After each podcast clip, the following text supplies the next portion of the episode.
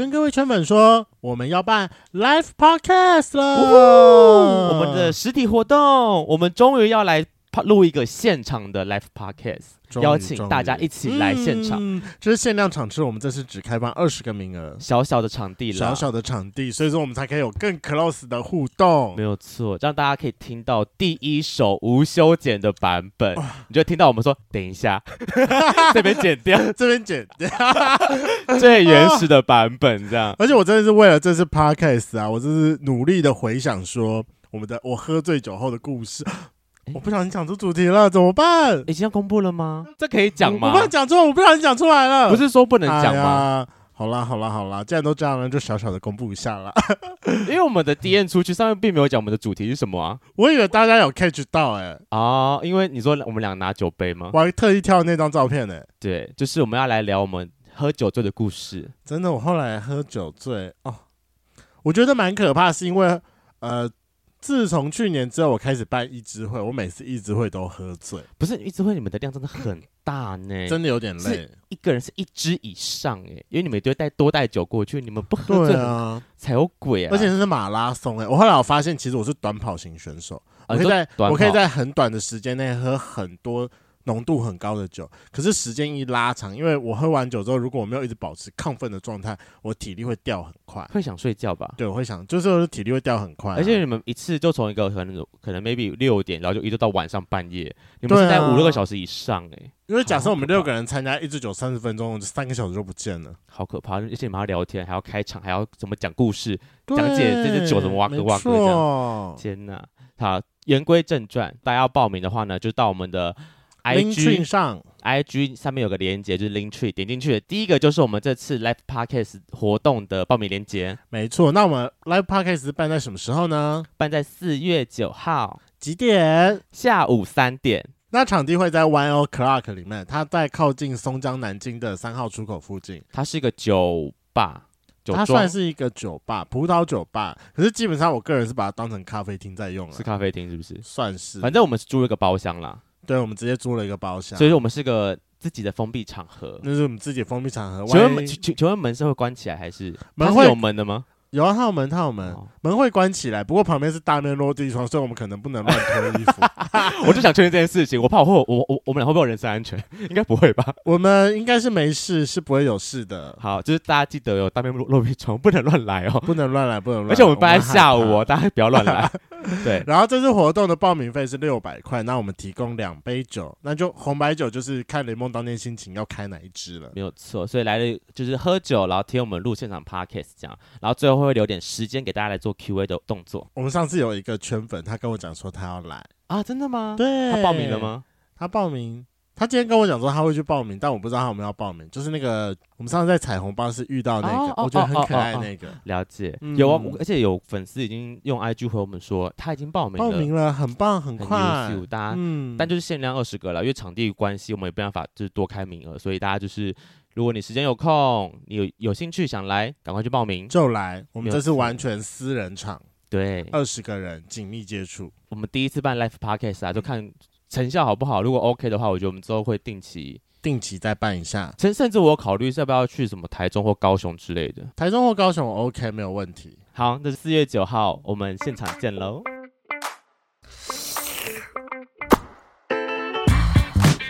Hello，欢迎收听《贵圈真乱》，我是雷梦，我是发源。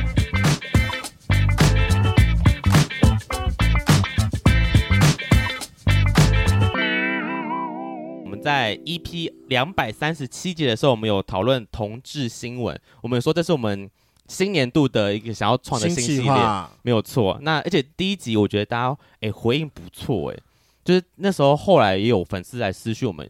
像我就有个大陆粉丝来跟我们讲，大陆那边哦，对对对对对，他们男同志抽血这件事情也是有受到限制的，就跟我们台湾一样，就是他们是严禁有男的性行为是不能抽血。我发现好像蛮多地方都都是这样的，对，我就觉得哦还不错，就是大家其实对这种新闻类型其实蛮有感的，嗯，因为我觉得讨论度蛮高的，所以我们接下来第二集喽，第二集，第二集，第二集，对，所以我们应该之后就会定期一个月上一集，然后讲一下我们收集到的一些相关资讯，这样。没错。那今天我们一样是准备四个新闻，我们准备了两个。国内的跟两个国外的，好，那我们就来第一个喽。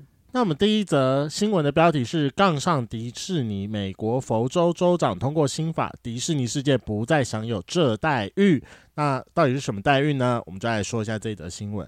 佛州应该大家都听得懂，是佛罗里达州吧？我听得懂，我听得懂。哦，那大家应该都知道佛罗里达州是西岸哈。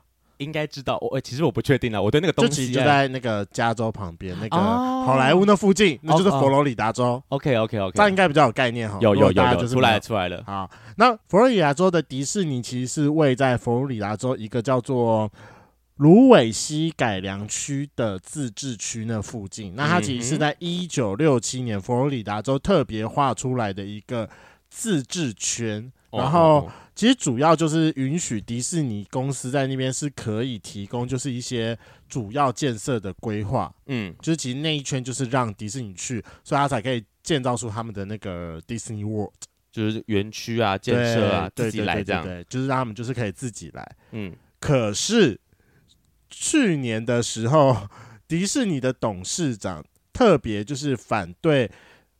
呃，佛罗里达州州长提出来的不准讨论同志的法案跟签署，嗯，对对，所以说佛罗里达州州长今年就是特别提出了这件事情，说他们要收回这个自治圈的呃掌管权，然后会由他们那边会指派五名相关的人员，然后到那边去监督这边的相关的一些自治跟。相关的一些建设跟条例，对，我觉得也可以讲一下。佛罗里达州州长去年他的这个不准讨论同志这个法案呢，其实在禁止学校为同学生呢开设有关性向跟性别认同的课程。适龄孩童，对，什么叫适龄孩童？应该就是什么？maybe 国小。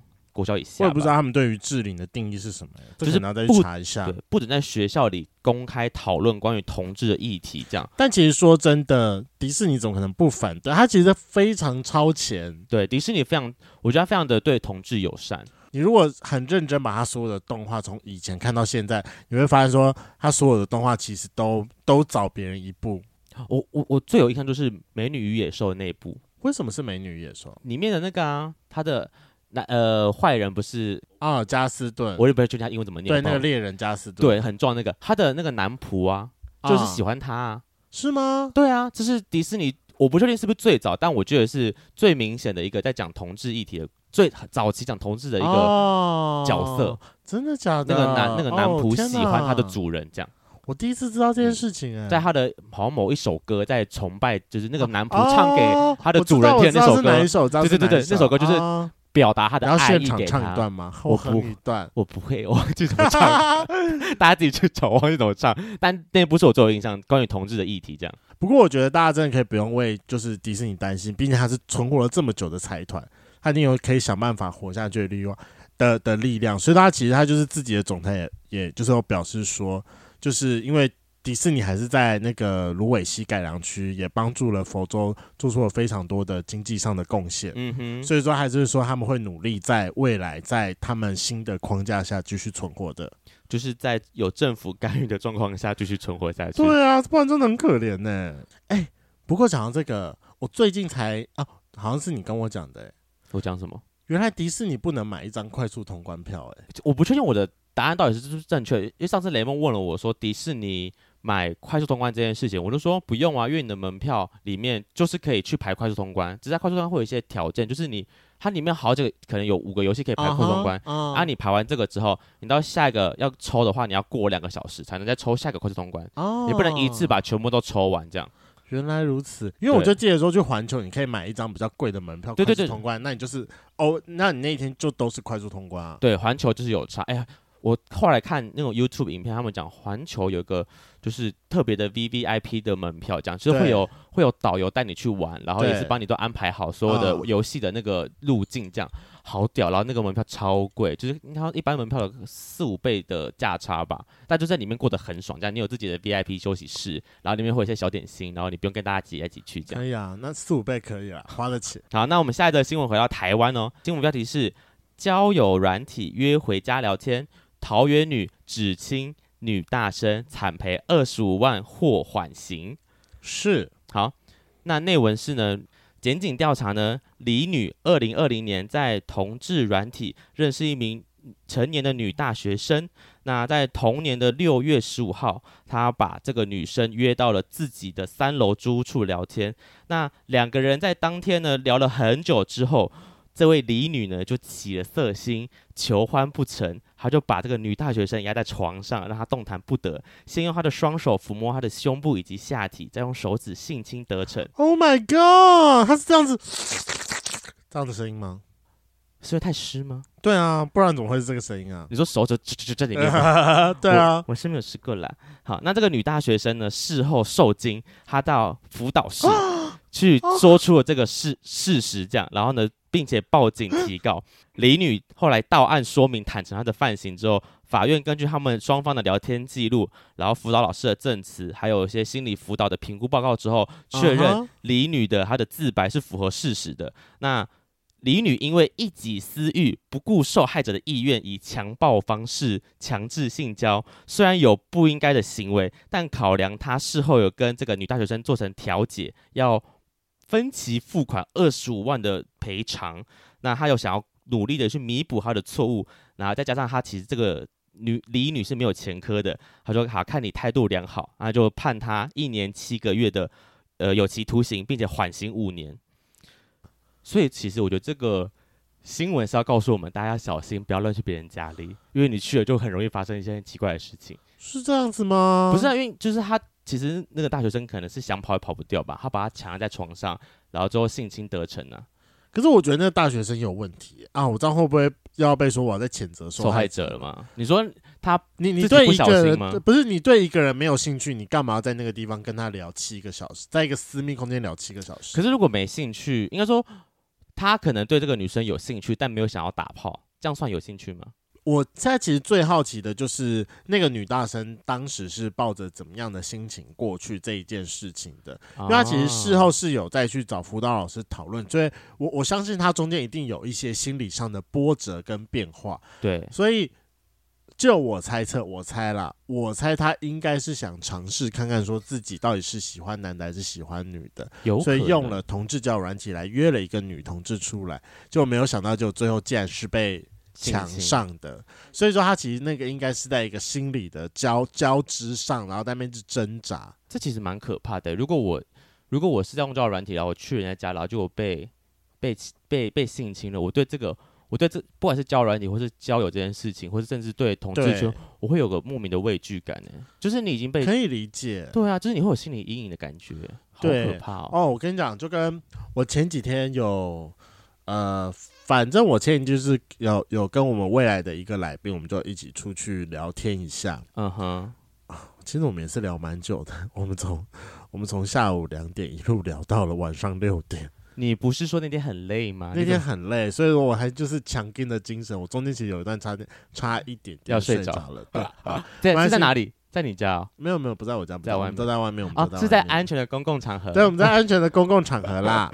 然后其实那天他大概有跟我讲到一些状况，就是他其实他第一次的经验其实也不好，他好像第一次也是被强暴的，所以导致他后来有一点不太敢。也不是不太敢，他他敢用交友软体啦，不过有点造成他可能有点信任感。我反正我们那天有大概讨论到，他觉得应该是这样子的前进行为，而导致他现在其实有点信任感，就他的性欲其实没有这么的强。他说对性这件事情可能本身就有点害怕了。我觉得也不一定是害怕，可是就是没有想要。嗯，但是他因为因为他基本上就是一号，所以说。所以说他他是愿意去服务零号，不过不会主动要求说他要打炮。对，然后他也在跟林浩做爱的过程当中，可能也比较没那么容易的可以感觉到愉悦的感觉。哦，他内心很纠结，就是他已经在那个状态，他在打做爱的状态里面，但他没办法好好享受这件事情。对，我好像可以理解，为什么可以理解？就是我我也不是每次打炮都是开心的状态啊。怎么讲？有时候可是你会，可是可是你哦，如果一定要说，我觉得他的状况比你更严重一点，哦啊、因为你还是有你有想要要要求的时候，但他不会有哦。我觉得我会有，就是我我我会没那么开心的原的状况，通常是可能约到一个不是我那么不是那么对我菜的人，那这个是两回事啊。然后又要打公关炮的时候，她是跟她男友就这样子好吗？哈，那不是很可怜？跟你男朋友打炮，你还过那么不开心？我觉得没有到不开心，可是就是感觉不到愉悦。那他就是等于我就是在服，就教功课。我觉得比较像有点像在教功课，教功课久就会心累啊。如果他对这件事情，今天因为我我我的意思就是这件事情对他来讲不是开心的话，那久就会疲惫啊，就觉得说啊，虽然他是一号，等于他不用亲，可能没有一些什么前置问题，对，对啊，所以我就觉得，如果真的是教功课久啊，一定会心累。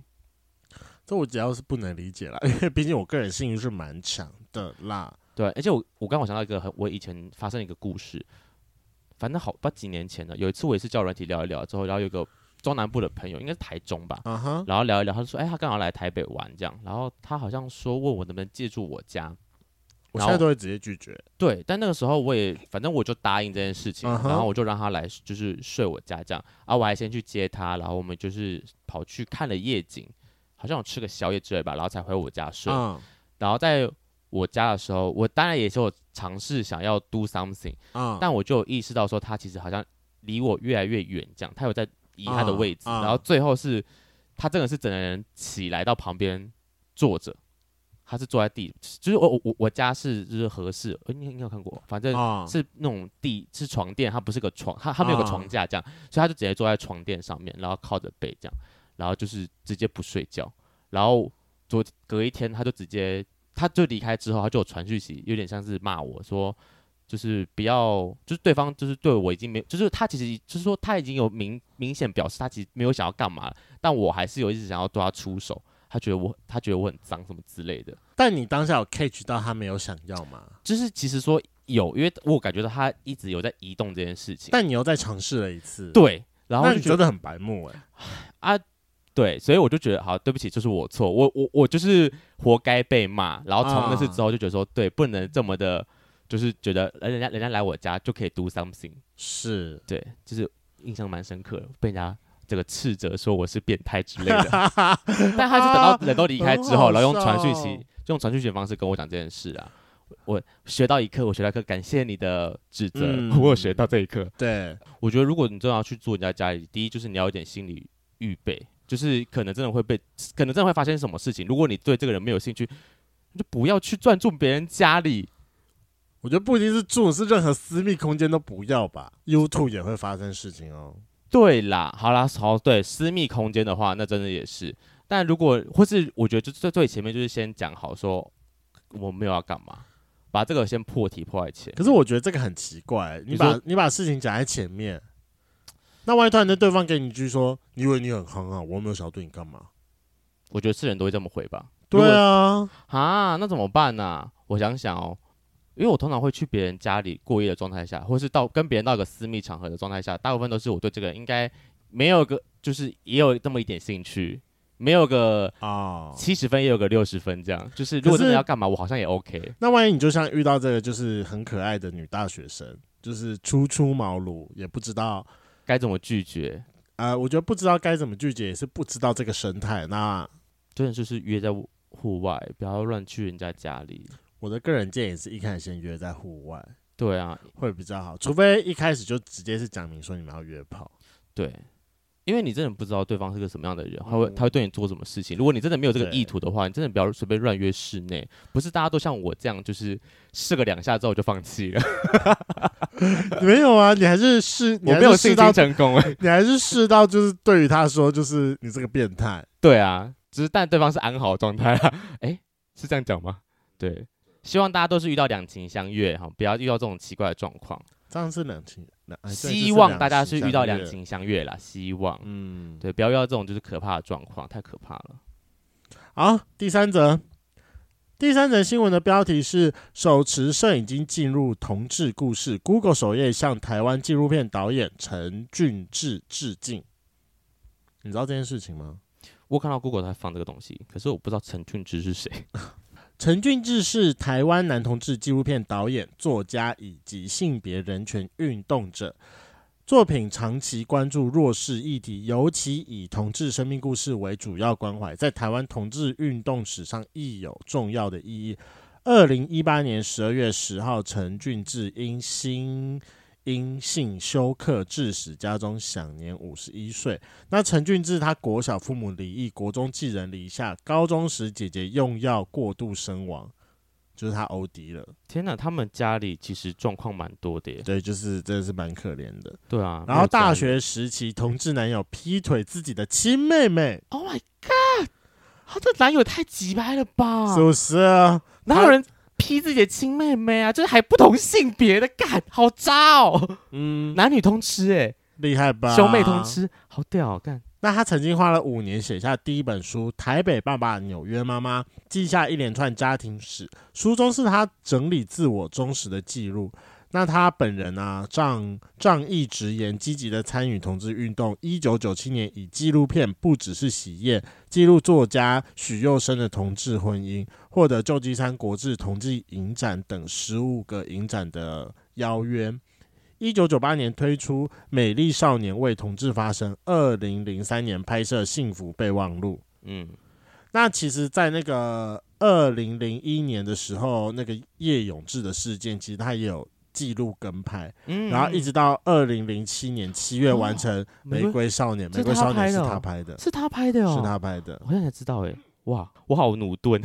对，那其实他自己个人个人呃最大的一个特征就是他会习惯在头上会插一朵花，是为了致敬谁吗？还是是他的个个别特征这样？这个我就没有查到了，所以说就可以看这是他的 Google 的那个形象，就是是用一个手绘的方式，然后画了它哦，然后头上有插一朵花，嗯，我觉得也是就是蛮感动的，因为。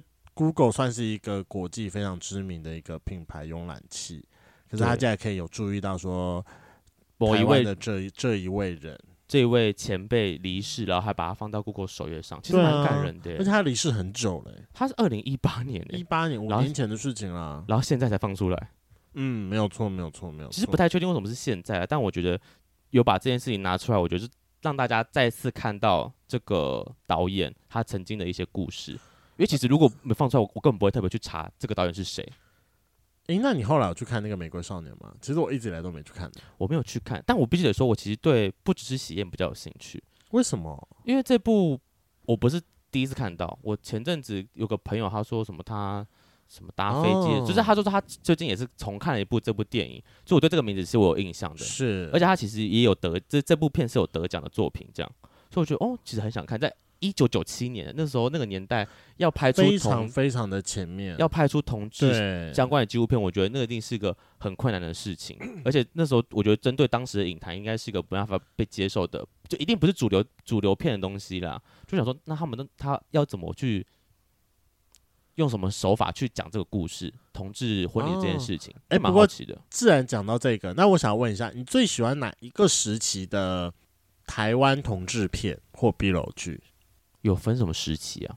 有分镊子那个年代嘛，然后柯在，我觉得柯在是比较偏向镊镊子的那个时期。不过，哎，没有，对，科科在比较稍微偏向那边一点，只是因为哦，你说时代背景，对，是那个时代的故事。不过，因为他后来比较晚拍一点，对啊，然后中间会到某一段时间会有 History 系列，然后红色气球哦。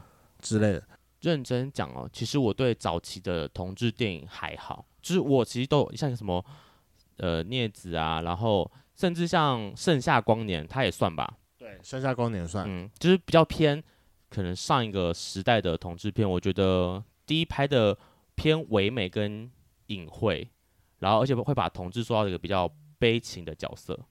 嗯啊，那个重点抓的蛮好的，对，啊、我觉得是悲情。为主，就是都会是一个是不好的结局，对，或者是，是爱情被丢下的那一方这样。所以那个年代的同志，我觉得看的会觉得揪心，但不是那么喜欢，因为我觉得跟现在的时代一定不一样啦。是，那我会比较喜欢就是贴近现代一点的，像就是关于鬼的这个，虽然它很好笑，就是我觉得他的笑点多到我觉得有点模糊了对同志片这个意思，就大家都在笑这件事情，啊、但我觉得。我蛮喜欢现在，就是他们把同志可能把那个升华到另外一个层级，讲到家人，然后跟自我认同的部分。那中间直白的、直白的尖锐那一点呢？比如开头的气毒，对，因为其实我蛮多朋友说，他们针对第一幕其实觉得有点不太舒服，不舒。那我就问，请问不舒服的点在哪里？你觉得，呃，是会有人就是应该说不舒服的人，应该是觉得这部有点太那个那那那个东西太歧视了吗？所以觉得不舒服是不是？有点太直接了，因为最后的毒品是有被翻出来的啊，嗯、所以这件事情同志跟毒品很容易被画上等号。就是他的处理方式其实可以是最后是没有说出来的，然后是没有任何罪状的，然后把他带回警局去。啊、就这个东西不一定是真的要被翻出来的。我看完其实没有特别感觉，是因为我觉得在我们这个圈子本来就很常对，就是就连我们自己圈子都很有很有既定印象啊，就是我们自己这个圈子就很会帮人家贴标签的，小心要演上了，我知道啊，就给他演啊，啊，很好笑哎，这个我真的觉得还好，因为这就是同志圈目前的现状，我们就很爱帮人家贴标签啊，然后这部电影我觉得他就是把贴标签这件事情再放大，然后跟毒品做个挂钩，但我觉得。那 big deal，对我来讲，我我我没有什么太大感觉，我只觉得好笑。嗯、那中间时期的呢？譬如哪一集不是算中间时期啊？红色气球啊、哦、，History 系列啊，校园剧，个人也偏不爱，因为都是讲爱情故事，就是那种爱情刚萌芽，然后对感情懵懂，或是那种校园恋爱系列，很甜很甜很甜那种，我还好，个人。个人不喜欢而已啦，我就是对那部我我对这种类型的电影，不管是同性或是异性的那种校园恋爱喜剧，我都没有那么爱。他们不是喜，他们是悲剧吧？我觉得他们很悲剧。好了，不管悲还是喜，就是校园爱情剧我都还好啊。对为什么你都还好？就是他就是把你拍的很甜很甜很甜呐啊，我就看到很甜很甜，我看到翻白眼呐，就 又来。好像我最近看了一部 Netflix 的剧叫《恋爱休克》，就他也在讲一个同志。呃，应该说在呃美国的高中生，然后他是同志，uh huh. 然后喜欢上什么篮球队队长啊，然后呃他出柜被霸凌的一些，就是中间的一些心路历程，还有跟朋友的一些争吵过程。好，我看那部片呢，我就是又觉得它好看，又觉得大翻白眼。就是翻白眼的部分，就是他们在校园谈的一些就是恋爱，我就觉得干可以不要再这么甜了，或者觉得哦干好白痴哦，就是他们会对着。海边，呃，如果还没看的人，大家可以去看一下哦。啊，不要被我爆雷。他们会，他们会对着海边大吼说：“哦，我爱你。”就是那种很偶像剧情节的部分呢、然后，但他又讲了一些我觉得很好的点，是他有提到，可能你有了另外一半之后，很容易忽视朋友的感受。对，或者是可能你在出柜之后，你会一直想要在乎，呃，你会一直贬低自己，因为对自我认同还没有那么健全的时候，你会一直觉得说，是不是都是我的问题，都是我的错？那对方我配不上对方，就这些，我觉得比较内心深层的部分，我觉得他拍的很好。Uh. 这些我这个部分我觉得很好看，但他那些在讲傻白甜的部分，我会觉得更好啊，就是大翻白眼啊。对，这这部片就是又好看，又又又又让我受不了的地方，推推，但还是可以看的。那可是 Boris 也很甜啊，所以我对那种很甜的部分，我就会很想大翻白眼。但他在讲一些内心戏的时候，我就觉得嗯好看。你为什么会对很甜的地方很大翻白眼？啊，是因为你不喜欢很甜，还是是因为你没有经历过你的校园恋爱？可能都是吧，错过的回不来。我不知道是不是这个原因，但我就单纯没有对这种、啊、对这种剧情没兴趣。啊，这一点好不像巨蟹座，我以为巨蟹座都很爱这种很甜的东西。哦，你说我们就是个恋爱脑吗？对啊，嗯，我不知道哎、欸，可能有点小小的双子吧。啥都会乱，然后就会乱前拖，因为我就是靠双子的巨蟹啊，所以我就是可能有点小小的叛逆吧。啊，OK，OK，OK，好。那我们来看我们最后一则新闻。最后一则新闻，我们来讲到新加坡。新闻标题是：新加坡男男性行为除罪化，婚姻平权仍是漫漫长路。好，那内文的重点就是呢，新加坡国会在就是去年的十一月二十九号的新闻，他说在十月二十九号那天通过废除将男男性行为视为犯罪的三三七 A 条文。好，那同时也修宪了限制，就是修改宪法，然后限制全面婚姻平权的这件事情。那其实，在当地有一个 LGBT 的人士有说，他心情很复杂，因为担心虽然呃男男性行为被除罪化，但他们离呃同志婚姻平权这件事情又更加的渺茫。新加坡的这个三三七 A 条文的内容，其实讲说，男男性行为是属于犯罪行为，一旦罪名成立呢，最高可以判两年的刑期。那新加坡国会有在二零零七年的时候去辩论说，是不是要把这个这条条文去废除掉。那这条条文的由来，其实是因为他们都是英国是属于英国殖民时期留下来的条文。那后来新加坡政府决定保留条文，但不主动去执法，但也不废除，就是条文在那，他们也不会特别去抓男男性行为这件事情。那到了去年的二零二二年的时候，新加坡的内政部长，好，他们指出说，是时候该废除三三七 A 条这个条文了，因为它羞辱和伤害了同性恋者。那成年男子在私下的同性恋行为，并不会引起法律和公共秩序方面的担忧，所以他们觉得可以把它废除掉。但在废除的同时，又产生另外一个结果，他们要修宪去保护婚姻的定义，因为在新加坡，他们还是强调婚姻是属于一男一女这件事情。好，那他们就是透过修改的宪法去新增了另外一条明文，另外一条宪法去明文规定，国会有权利去制定法律，去保护、去促进婚姻的制度。所以他们最前面才会提到说，虽然三三七 A 就是男男。男男性行为被除罪化了，但他们又修改宪法去加强了一夫一夫一妻制的这个制度，让同志婚姻平权这件事情其实更难去突破它。新加坡这么在乎一夫一妻的这件事情，大家其实都知道，新加坡是个大熔炉嘛，就它里面其实包含很非常多的人种，那也包括有也包括了中国的华人圈。好，但很早期的时候，中国华人圈其实那个时候是崇尚一夫多妻制。好，不过刚刚提到新加坡其实被英国有殖民过，那英国那边的派系是走一夫一妻制的哦、嗯，那其实这两边就会有很大的冲突。对，好那所以他们其实新加坡这个地方，他们后来去设立一个叫妇女宪章，为何？为了要去加强女性的地位，跟为了保障女性的权益，不呃，并不是家庭的附属品。这是《如懿传》呢，郎世宁的第一句话。在我们国家是一夫一妻，你没有看那段吗？我没有看《如懿》，你没有看《如懿传》吗？《如懿传》其实也蛮好看的。我还是停留在甄嬛。Oh my god！我的个人建议是可以去看一下《如懿传》，但《如懿》是一个悲剧啦。哦、oh.。但我它里面有蛮多就是很隽永的地方，是个可以慢慢再细看的地方。不过它看起来没有甄嬛的爽感，因为甄嬛的爽感就是主角就是有主角光环，然后一路打怪升等，然后升上去。可是。如懿传就是如懿明明就是有能力的人，可是她永远都不争不抢啊，除非对方真的太超过，已经有侵犯到我自己了，那我才会稍微反击。大家绝对也不会去主动攻击别人，他就只要他的乾隆好就可以了。我的乾隆好，对。然后可是他在最重要的时候，开头的时候，因为他们是请来一个外国的画家郎世宁，嗯，他就刚好跟。如意说，在他们国家是只有一夫一妻制，是没有所谓的妾啊，怎么样？嗯、所以说，如意在最一开始就就问了乾隆说：“那为什么在我们国家是没有一夫一妻制呢？就是呃，真真心相爱，一生相许之类的话。嗯”然后乾隆在那边跟他讲说：“哼，你又在听郎是你乱讲了啊，这什么鬼话？”他 他直接把他反驳过去的，也没有想跟他解释这件事情。没错，对，这就是反正国，我觉得是两国非常大的差异，就在于婚姻制度上面。那他们，我刚刚提到说，他们有创了一个叫妇女宪章嘛？那在妇女宪章里面，其实有一条规定非常明确的写出说，在结婚当天，双方必须是男性与女性。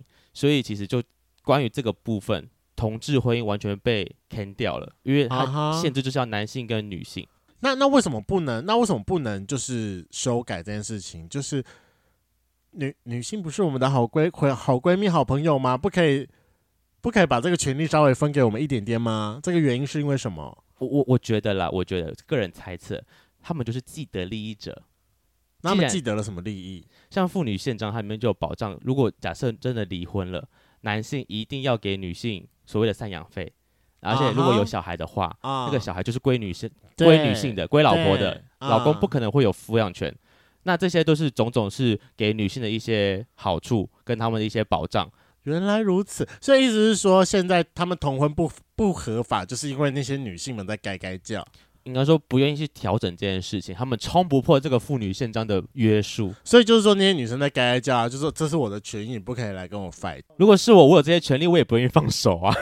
那我自己是觉得啦，虽然这个修宪是有强化一夫一妻制这个制度，不过我觉得他们其实就是把男男性行为这件事情除罪化，起码让我们男同志在一般的社交、交友，甚至是打炮行为上，我觉得是一个可以安心理得，不会担心被抓会被告之类的这些事情。所以我觉得是一个变相小小的进步啦，还是 OK 的啊。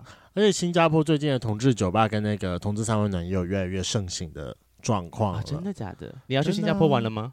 你不是打算要去新加坡？我要我要去新加坡玩了，但我没有看到便宜的机票，还在新加坡。我的我的心中的定价是八千块，就如果我有刷到八千块的机票就可以飞了。可以了，红眼班机应该有机会了，刷一下刷一下。新加坡也可以吧？可以啦，我觉得就努力八千了，应该八千可以吧？不然最多一万，我觉得一万 持平最多。自己被喊价，笑死我！总是会刷到比较便宜的机票嘛，我还是很想去那边喝酒的。好，以上就是我们今天找到的四则跟同志相关的新闻。那我们会再把相关的新闻连接，还有就是它的标题放在我们的现实动态上面。那大家可以去回复一下，你对哪一则比较有兴趣，或是你自己有什么其他其他的见解，可以让我们知道。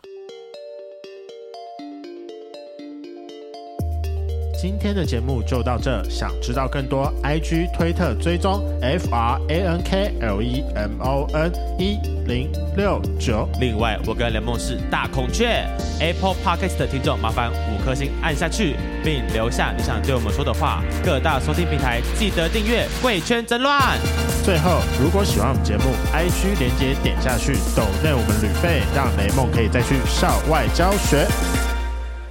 那今天晚上就到了，晚安，拜拜，拜拜。